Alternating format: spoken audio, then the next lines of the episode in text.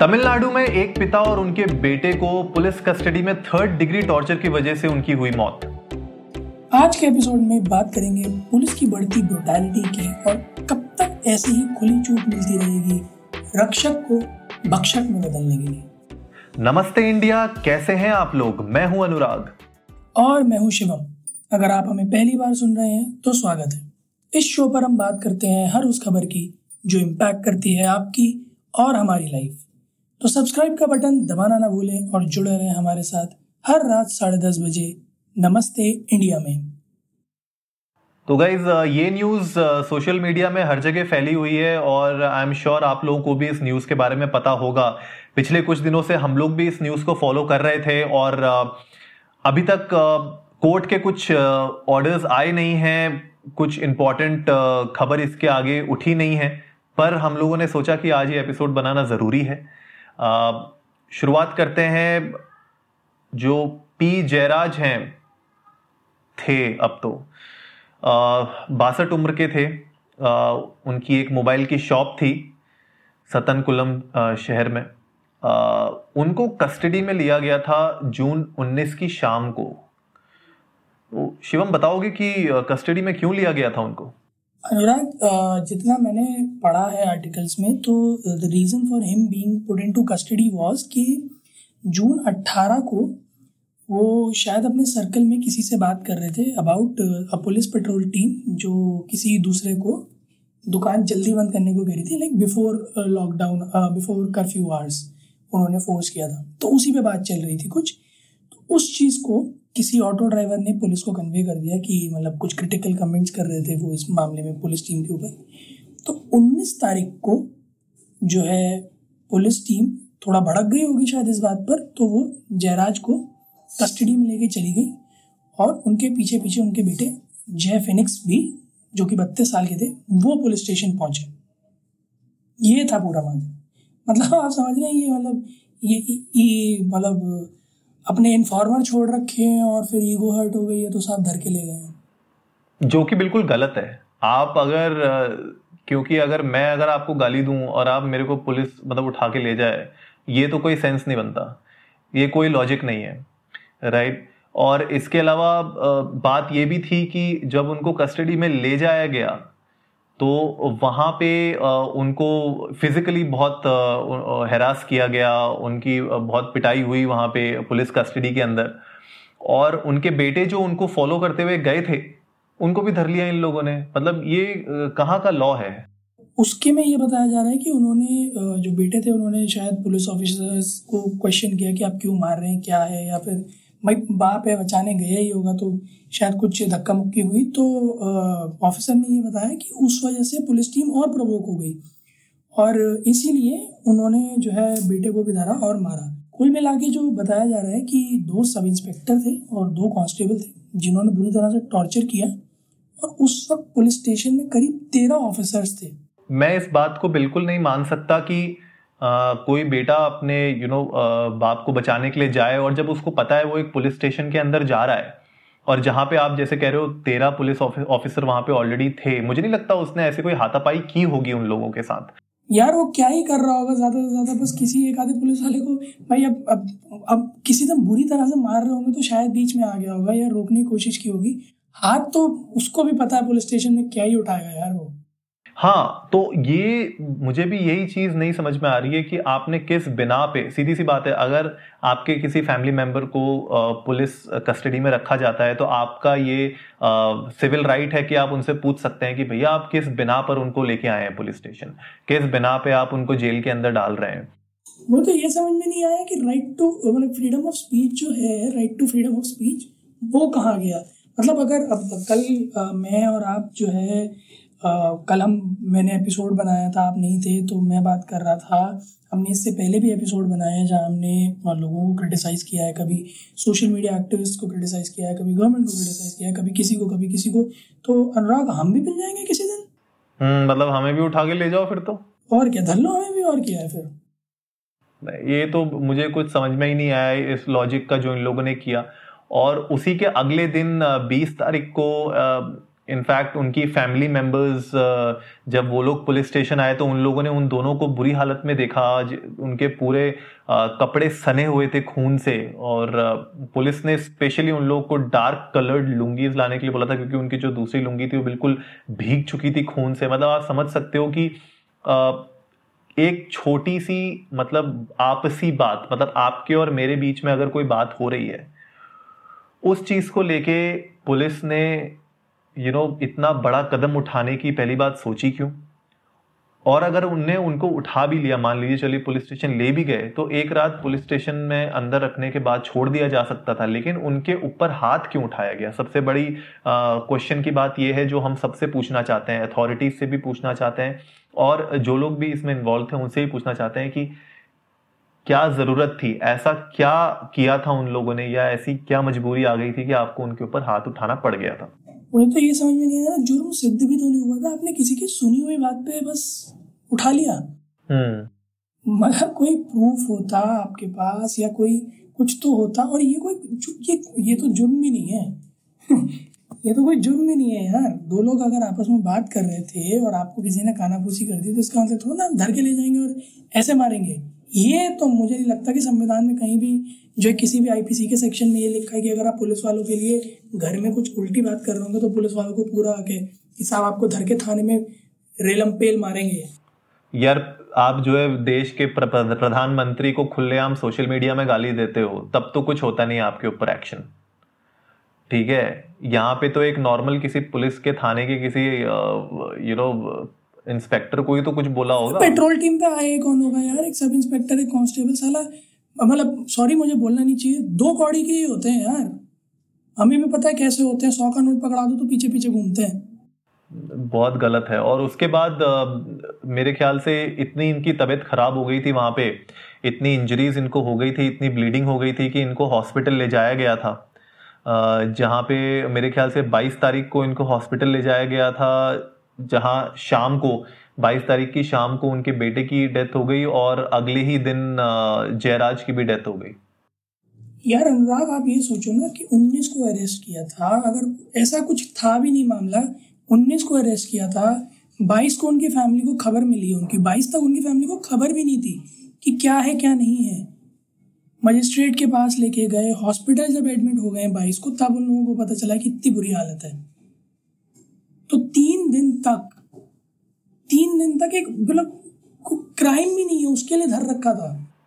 और ऐसा ही you know ये तो केस सामने आ गया हम लोगों के, लेकिन मुझे ऐसा लगता है कि ऐसे बहुत से केसेस होंगे जो सामने ही नहीं आ पाते हैं। और किस तरीके से पुलिस ब्रुटैलिटी हो रही है, किस तरीके से गलत अपनी शक्तियों का गलत आप इस्तेमाल कर रहे हो ये अब खुल के सामने आ चुका है। और मुझे तो अभी तक ये समझ में नहीं आ रहा कि कोर्ट इतना टाइम क्यों ले रहा है इस चीज़ के लिए। एक्चुअली में मतलब जितना मैंने पढ़ा कि एफआईआर दर्ज हुई है, कोई मर्डर चार्जेस नहीं दर्ज हुए हैं। चार पुलिस वाले हैं, दो सब इंस्पेक्टर और दो कांस्टेबल उनको तो सस्पेंड कर दिया और जो स्टेशन इंस्पेक्टर उनका ट्रांसफ़र कर दिया है। मतलब कुल मिला के पाँचों को बचा लिया है, बड़े सफ़ाई से। Postmortem report Madras High Court गई हुई है और बस उन्हीं का ही रिस्पॉन्स का वेट आ रहा है। हम अभी पढ़ रहा था कि उनके सीएम ने कुछ ऐसा स्टेटमेंट दिया कि अगर हाई कोर्ट कह देगा तो हम सीबीआई जाँच करवा देंगे। मतलब कुछ नहीं है।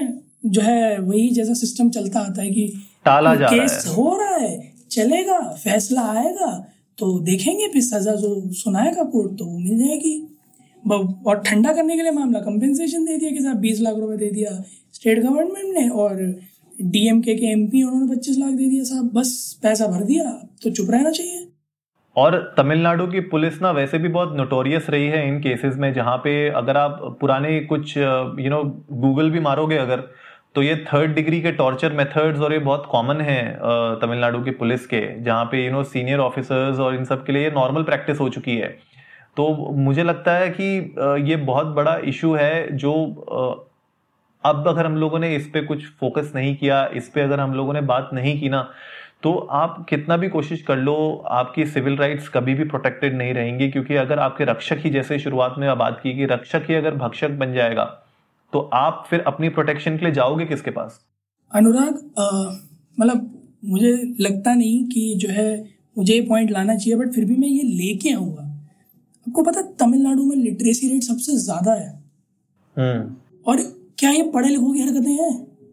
अभी थोड़े टाइम पहले वो केस आया था जहाँ वो हाथी को जो है क्रैकर्स खिला दिए थे पाइन में, भर के, वो भी तमिल मतलब एक स्टेट जहाँ literacy rate above eighty percent है। एजुकेट मतलब कैसे कैसे? पढ़े लिखे लोग इतने झंड कैसे हो सकते हैं? वियर्ड है मतलब मुझे समझ में नहीं आ रहा है कि मेंटालिटी क्या है लोगों की। मतलब ये सिर्फ़ ये ना ये बात वहाँ फंस जाती है कि आप अपने सोसाइटी में किस तरीके से चीज़ों को हैंडल करते हो? Not only the government not only the government but लोग भी आपस में किस तरीके से सोसाइटी को हैंडल कर रहे हैं? और जहाँ तक ये बात आ रही है कि यार क्योंकि लॉकडाउन हो रखा है इमरजेंसी सिचुएशंस लगते रहती हैं बीच बीच में थोड़ा पुलिस को सख्त होना पड़ता है। मैं ये नहीं ये हम लोग ये नहीं कह रहे हैं इस एपिसोड के थ्रू कि भैया पुलिस को बिल्कुल ही सख्त नहीं होना चाहिए। सख्ती जहाँ पे रिक्वायर्ड है वहाँ पे आपको सख्ती भी दिखानी चाहिए। लेकिन सख्ती का मतलब ये नहीं है कि आप अपनी पावर्स का गलत उपयोग करें। अगर आपस में कोई बात कर रहे हैं यू नो उसको, उस चीज़ को लेके आप किसी को उठा लें, पुलिस स्टेशन के अंदर ले जाएँ, उनको मारें, ठीक है? कभी कभी ऐसा होता है, हमने यू नो पहले भी देखा है और ये पुलिस के प्रोटोकॉल्स में भी होता है, जहाँ पर अगर उनको लगता है कि यहाँ इस पर्टिकुलर एरिया में हिंसा हो सकती है या यू नो कुछ वारदात हो सकती है तो वहाँ के कुछ चोर उचक के गुंडों को वो लोग एक रात के लिए धर के अंदर रख देते हैं, बंद कर देते हैं उन लोग को पुलिस पुलिस वाले। ये उनके पास राइट्स होती हैं। लेकिन यार यहाँ पे तो एक बंदा है जिसकी एक छोटी सी शॉप है अपनी, ठीक है? वो छोटे से शहर में उसकी एक शॉप है, एक व्यापारी है वो। ठीक है, वो क्या करेगा? मतलब ऐसी क्या सिचुएशन थी जहाँ पे आपने उसको उठा लिया? अच्छा उसको चलो आपने उठा लिया। उसका बेटा आया पीछे से, आपने उसको भी अंदर बंद कर दिया और आपने दोनों को पीटा। आपने दोनों दोनों को थर्ड डिग्री टॉर्चर किया। फिजिकली आपने इतना अब्यूज किया उनको कि उनका देहांत हो गया दोनों का हॉस्पिटल में। तो ये एक बहुत बड़ा प्रश्न है। और मैं अगर यार बात करूँ, अभी ही मतलब जो बिल्कुल ही मुद्दा गर्म हो रखा है जहाँ पे जॉर्ज फ्लॉइड यूएस में जिनके ऊपर एक पुलिस वाले ने अपनी नी रख के उनके गर्दन में रखा था, जिसकी वजह से उनकी डेथ हो गई थी सफोकेशन की वजह से। उस पर आप देखो, वो देश एकजुट होके कैसे खड़ा हुआ है आज की डेट में राइट वहाँ पे चलो मैं मानता हूँ, थोड़ी बेवकूफ़ी है उन लोगों की कि वो लोग बिल्कुल ही भीड़ में निकल आए, कोरोना का बिल्कुल उन लोगों ने ध्यान नहीं दिया और सब लोग बिल्कुल झुंड में वहाँ पे गए हुए हैं। बट यार, वहाँ पे देखो, वो लोग क्यों निकले हैं बाहर? वो लोग क्यों झुंड में बाहर निकले क्योंकि वो लोग एक पर्टिकुलर अपनी सिविल राइट के लिए लड़ रहे हैं। यार, वो वो एक ऐसी प्रॉब्लम के लिए लड़ रहे हैं ना, जो फ्यूचर में बहुत ज़्यादा बड़ी बन जाएगी। अभी नेग्लिजिबल लग रही है बट वो फ्यूचर में बहुत बड़ी बन जाएगी। हम ये नहीं कह रहे कि आप जिनकी गलतियों ने मत पकड़ो। आप पकड़ते हैं, आप उन्हें लॉकअप में रखते ना। आप रात भर लॉकअप में रखते अगले दिन मजिस्ट्रेट को प्रेजेंट करते पुलिस प्रोसीजर फॉलो करते आपसे उन्हें इतनी बुरी तरह मारने को किसने कहा था? ये, यही सबसे बड़ा प्रश्न है और ये एक्चुअली में सोशल मीडिया में बहुत सारे एक्टिविस्ट भी हैं जो लोग बात कर रहे हैं, जो कि अच्छी बात है, लोग सोशल मीडिया में इसके बारे में लोगों को बता रहे हैं, समझा रहे हैं, लेकिन मुझे लगता है कि यार सिर्फ़ सोशल मीडिया में बात करने से नहीं होगा राइट यूएस जैसी कंट्री में जहाँ पे लोग निकले बाहर and it was not just about black lives matter it was about कि भाई, पुलिस की ब्रोटैलिटी की एक हद होती है, ठीक है? उनकी भी राइट्स हैं पुलिस की भी राइट्स होती हैं सिविलियंस की भी राइट्स हैं तो उसका एक परफेक्ट बैलेंस होना चाहिए सोसाइटी के अंदर। तो मेरे ख्याल से जो भी हम सोशल मीडिया में इसके बारे में बात कर रहे हैं इनफैक्ट हम लोग भी जो ये एपिसोड बना रहे हैं, सिर्फ़ एपिसोड बनाने से नहीं होगा। हम लोग अर्ज़ करते हैं कि हमारे जितने भी लिसनर्स हैं, जितने भी लोग हमें सुन रहे हैं, वो लोग सोशल मीडिया में अगर अपनी आवाज़ उठाएँ तो उठाइए, लेकिन कहीं ना कहीं इसको कम्युनिटी लेवल पे भी लाना पड़ेगा। हम सिर्फ़ सोशल मीडिया में पोस्ट बना के वीडियोस बना के शेयर करके खुश हो जाएँ कि हाँ भैया मैंने अपना काम कर दिया तो वो सिर्फ़ यू you नो know, आधी पकी पकाई खिचड़ी होगी। अगर आपको इस चीज़ को एक्चुअली में चाहते हो कि इसका कुछ सोल्यूशन निकले आगे जाके कुछ रिफॉर्म्स आए पुलिस ब्रुटैलिटी को कंट्रोल करने के लिए तो हम लोगों को उतरना पड़ेगा। ठीक है, हमें बाहर निकलना पड़ेगा। बाहर निकलने का मतलब ये नहीं कि झुंड बना के बाहर जो है रैली करने लग जाओ। बाहर निकलने का मतलब है हमें सोशल मीडिया से बाहर निकलना पड़ेगा। हमें इसको कम्युनिटी लेवल पे लाना पड़ेगा, जहाँ पे हम कम्युनिटी लेवल पे ये बात कर रहे हैं कि किस तरीके से हमारी लोकल पुलिस हमारा, हमारे लिए ध्यान दे रही है, वो लोग क्या प्रोसीजर्स फॉलो करते हैं। इनफैक्ट जो लोकल थाने के जो इंस्पेक्टर्स हैं जो हमारे लोकल नेता हैं, वो लोग मिलके कुछ कम्युनिटी लेवल पे आप प्रोग्राम्स ऑर्गेनाइज कर सकते हो बूट कैंप्स कर सकते हो। जहाँ पे आप कम्युनिटी को अवेयर कराइए कि क्या चीज़ें सही है क्या चीज़ें गलत हैं और ताकि कम्युनिटी में भी क्लियर क्लैरिटी रहे कि किस ची, किन चीज़ों के ऊपर उनके ऊपर कैसी कार्रवाई हो सकती है। मैंने ये भी देखा है बहुत शिवम आपने भी बहुत देखा होगा कि कभी कभी बहुत सारे ऐसे फॉल्स एक्यूजेशन लग जाते हैं लोगों के ऊपर। उस चीज़ में भी लोगों को पता ही नहीं होता कि यार ये मैं कुछ गलत कर भी रहा हूँ कि नहीं कर रहा हूँ या सही कर रहा हूँ कि नहीं कर रहा हूँ और लोग डरे डरे रहते हैं हमेशा। हमारे देश में शायद ये सबसे बड़ी प्रॉब्लम है। हाँ और क्या अनुराग? मतलब क्लैरिटी ना होना रूल्स की रेगुलेशंस की लॉ की, वो तो दिक्कत है ही। मतलब अब, जैसे मतलब एक एक बहुत सिंपल सा एग्जांपल देता हूँ। जैसे जब चलान के रेट बढ़े थे, तब मुझे पता चला था कि जो है, चप्पल पहन के गाड़ी चलाना भी जो है पिनलाइज है। मतलब अगेंस्ट द लॉ है। तो कुछ लोगों ने मुझसे कहा कि, अरे, उसमें क्या दिक्कत है? तो मैं कहा, नहीं, उसके पीछे एक रीज़न है, उन्होंने स्टेट किया है। कि क्यों चप्पलें पहन के नहीं चलाना चाहिए? तो लैक ऑफ़ इंफॉर्मेशन अवेयरनेस ना होना बहुत बड़ा एक कारण है, दोनों लेवल्स पे। At the level of administration भी और at the level of civilians भी। अगर लैक ऑफ़ अवेयरनेस है लैक ऑफ़ इंफॉर्मेशन है क्लैरिटी नहीं है एम्बिगिटी है तो ये इस तरह के केसेस और इस तरह के वारदातें और कारनामे बढ़ते ही रहेंगे।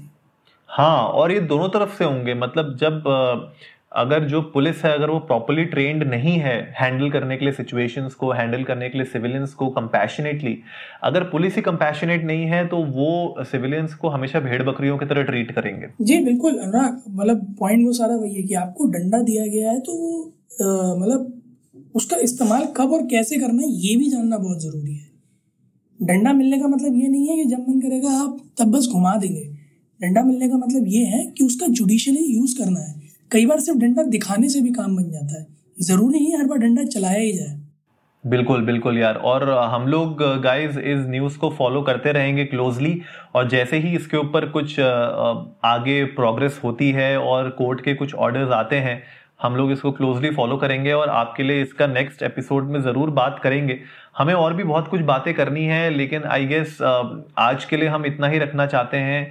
हम ये बस बताना चाहते थे इस एपिसोड के थ्रू कि कितना ज़रूरी है हम लोगों को भी समझना और पुलिस को भी समझना कि जो ब्रूटैलिटी है पुलिस की, वो कम होना बहुत ज़रूरी है। हम ये नहीं कह रहे हैं कि हर एक पुलिस वाला ख़राब है, लेकिन जो लोगों ने ये वारदात की है, जिन लोगों ने भी ये गलत काम में अपना हाथ दिया है, वो लोग को डेफिनेटली सजा होनी चाहिए और ये प्योर मर्डर है तो इसकी जो कार्रवाई होनी चाहिए, वो मर्डर लेवल की ही होनी चाहिए कोर्ट के थ्रू भी ये हमारी गुजारिश है कोर्ट से। तो आई गेस आज का एपिसोड आप लोगों को इन्फॉर्मेटिव लगा होगा, आपको चीज़ें समझ में आई होंगी। प्लीज़ आप लोग भी अपने लोकल जो नेता हैं, आपके आपके जो लोकल मजिस्ट्रेट हैं, उनसे बात करिए इसके बारे में। अपने जो लोकल पुलिस स्टेशन है, वहाँ पे जाके उनसे भी बात करिए और ये समझिए कि क्या लॉज हैं, क्या चीज़ें आप कर सकते हैं, क्या नहीं कर सकते हैं। तो एम्बिग्यूटी मत रखिए अपने अंदर और इसी बात पे जल्दी से हमें ट्विटर पे भी बताइए कि अगर आपकी एरिया में कुछ इस तरीके की वारदात हो रही है या ऐसी कुछ पुलिस ब्रुटैलिटी के केसेस आपकी एरिया में भी आए हैं हमें बताइए कहाँ पे आए हैं। हमारा ट्विटर हैंडल है इंडिया अंडर नमस्ते। उम्मीद है आप लोगों को आज का एपिसोड पसंद आया होगा। तो जल्दी से सब्सक्राइब का बटन दबाइए और जुड़िए हमारे साथ हर रात साढ़े दस बजे सुनने के लिए ऐसी ही कुछ इन्फॉर्मेटिव खबरें। तब तक के लिए नमस्ते, नमस्ते इंडिया, इंडिया।